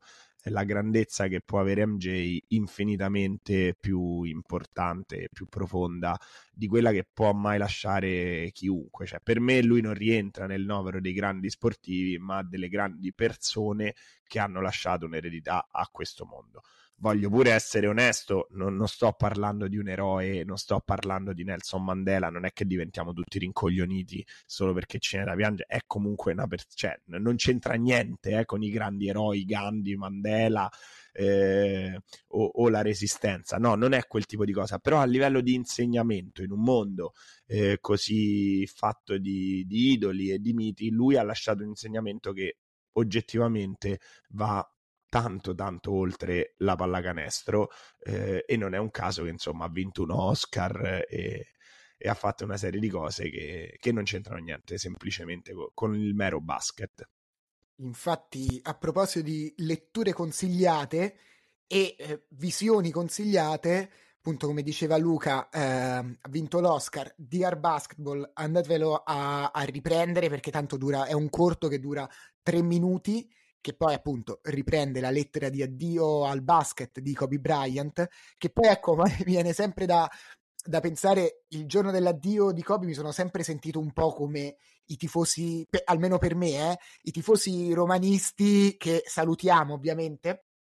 eh, che dicevano speravo di morire prima nel, nell'addio di Totti. Ecco, per me è stato un po' così l'addio di Kobe, anche se purtroppo non sono mai riuscito a, a vederlo giocare al contrario tuo, però i livelli erano quelli. Quindi, visione eh, numero uno. Um, appunto Dir Basketball acquisto secondo me imprescindibile i più belli più bel libro forse di basket di sport che abbiamo letto Mamba Mentality, che è appunto il libro pubblicato da Kobe che racconta le sue follie, le sue follie, possiamo definirle le sue follie, i suoi approcci agli allenamenti, ai giocatori avversari più forti, alle partite e anche appunto come lui è, è riuscito a, a, costruire un po' questo, cioè come si è sviluppata questa sua ossessione. Non mi riscorderò mai un punto focale di quel libro. Per riassumerlo, il punto era che ehm, la sua famiglia, i suoi amici dovevano accettare quel, la, la, sua ossessione, quindi arrivare ecco a compromessi. E lui dice: Perché se anche tu, quindi riferendosi al lettore, avrai un sogno, ri- sappi che dovrai ri- rinunciare a tante cose e spero che ci siano delle persone nella tua vita che decidano di accettare appunto questa tua follia. Io penso sempre a noi che siamo qui a registrare il podcast e se finiamo a mezzanotte e se finiamo alle 21.30 e sono sempre dei sacrifici che di fatto nel nostro piccolo eh, esistono anche perché appunto per certi versi ecco io quella mentalità alla Kobe ce l'ho e ce, la, ce l'avrò sempre e ecco, e questo secondo me è uno dei, par- dei passaggi più belli del libro che appunto vi consiglio di leggere. E io invece quella mentalità la Kobe proprio non ce l'ho ehm, e per questo credo che il suo insegnamento invece sia arrivato anche a me e il suo insegnamento non è sì Kobe Bryant approccia al basket con quella serietà, ossessione, diventa anche uno stronzo verso i tuoi compagni di squadra. Eh, no, l'insegnamento di Kobe Bryant è vivi al massimo qualsiasi passione tu abbia nel modo in cui ce l'hai eh, e questo è molto diverso dal entra in campo e allenati 24 ore che sarebbe molto facilone come interpretazione e tendenzialmente sì il meglio di quello che puoi essere in quel momento della tua vita perché Kobe Bryant è stato probabilmente il meglio di sé in ogni momento ha provato ad esserlo, anche quando perdeva, anche quando era insopportabile, anche quando, eh, come ha detto Smush Parker, non gli rivolgeva la parola, anche quando litigava con Shaq, anche quando perdeva, anche quando rovinava la festa di Michael Jordan, fino a quando eh, alzava i titoli NBA, cadeva, si rialzava, alzava altri titoli NBA, passava su quel blocco di, eh, di Gasol, giocava 8 minuti sotto i miei occhi con una spalla che non, non, teneva, ne faceva 60 all'ultima partita e poi poggiata quella palla con grande serenità e sorriso riusciva a trasmettere, secondo me, clamorosa empatia a bordo campo allo Staples fino al saluto con LeBron James pochi giorni prima eh, del disastro. Ecco, secondo me il, il, suo vero grande insegnamento è che anche delle persone come me, che non hanno di certo la fame di Kobe quando entrano in campo, in tanti campi della vita, eh, comunque viviti la tua passione nel modo in cui lo ritieni e sii comunque la versione migliore di te stesso in quel momento, non in assoluto, perché non saremo mai nessuno perfetto, ma eh, in quel momento. Detto questo, Andrea, io ho iniziato la puntata, no, prima di iniziare la puntata ti ho detto, ma vedrai che non viene lunga, come dici te, ma che stai a dire, parliamo di un solo giocatore. Non ho, non ho detto, ma ho pensato, vedrai che in 30 minuti ci stiamo. Siamo a un'ora e 40, credo che qui siamo rimasti solo io e te. Eh, possiamo dirci che secondo me questo è il momento più bello di questo podcast e, e non solo. Eh, più della puntata con Soragna, con Mamoli, con Chinellato, con Stefano, con l'altro Stefano, più della puntata che ha fatto più ascolti, più delle puntate che mi auguro continueremo a fare perché anche se è durata un'ora e quaranta è andata in culo a qualsiasi legge del marketing eh, perché devono durare poco, ti devi promuovere, ti devi i social, quello che ti pare a te. Noi siamo stati due ore benissimo a parlare di una cosa bellissima che va molto oltre il basket quindi io personalmente chiudo, eh, ringrazio te, eh, ringrazio ammesso e non concesso che davvero ci sia qualcuno che ha ascoltato fino in fondo, lo ringrazio tantissimo o la ringrazio tantissimo, soprattutto eh, ringrazio un po' il basket e questa passione che abbiamo e che condividiamo perché ci fa fare cose come questa e ringrazio anche Kobe Bryant. Ciao vi saluto con una notizia bomba con cui taglierò questo podcast Luca, no, per cui Luca non avrà mo- modo di rispondere, oltre a ringraziare Kobe Bryant, oltre a ringraziare appunto Luca e tutti voi che ci ascoltate. Vi saluto dicendovi che Adrian Griffin non è più l'allenatore dei Milwaukee Bucks, sostituito probabilmente da Doc Rivers, notizia condivisa gentilmente dal nostro Gian Andrea sul gruppo Telegram, che ringraziamo e che arriverà sicuramente solo alla fine. Luca, vuoi dire una parola per salutare? No, fai uno screenshot alla mia faccia e direi che questo è tutto. Addio.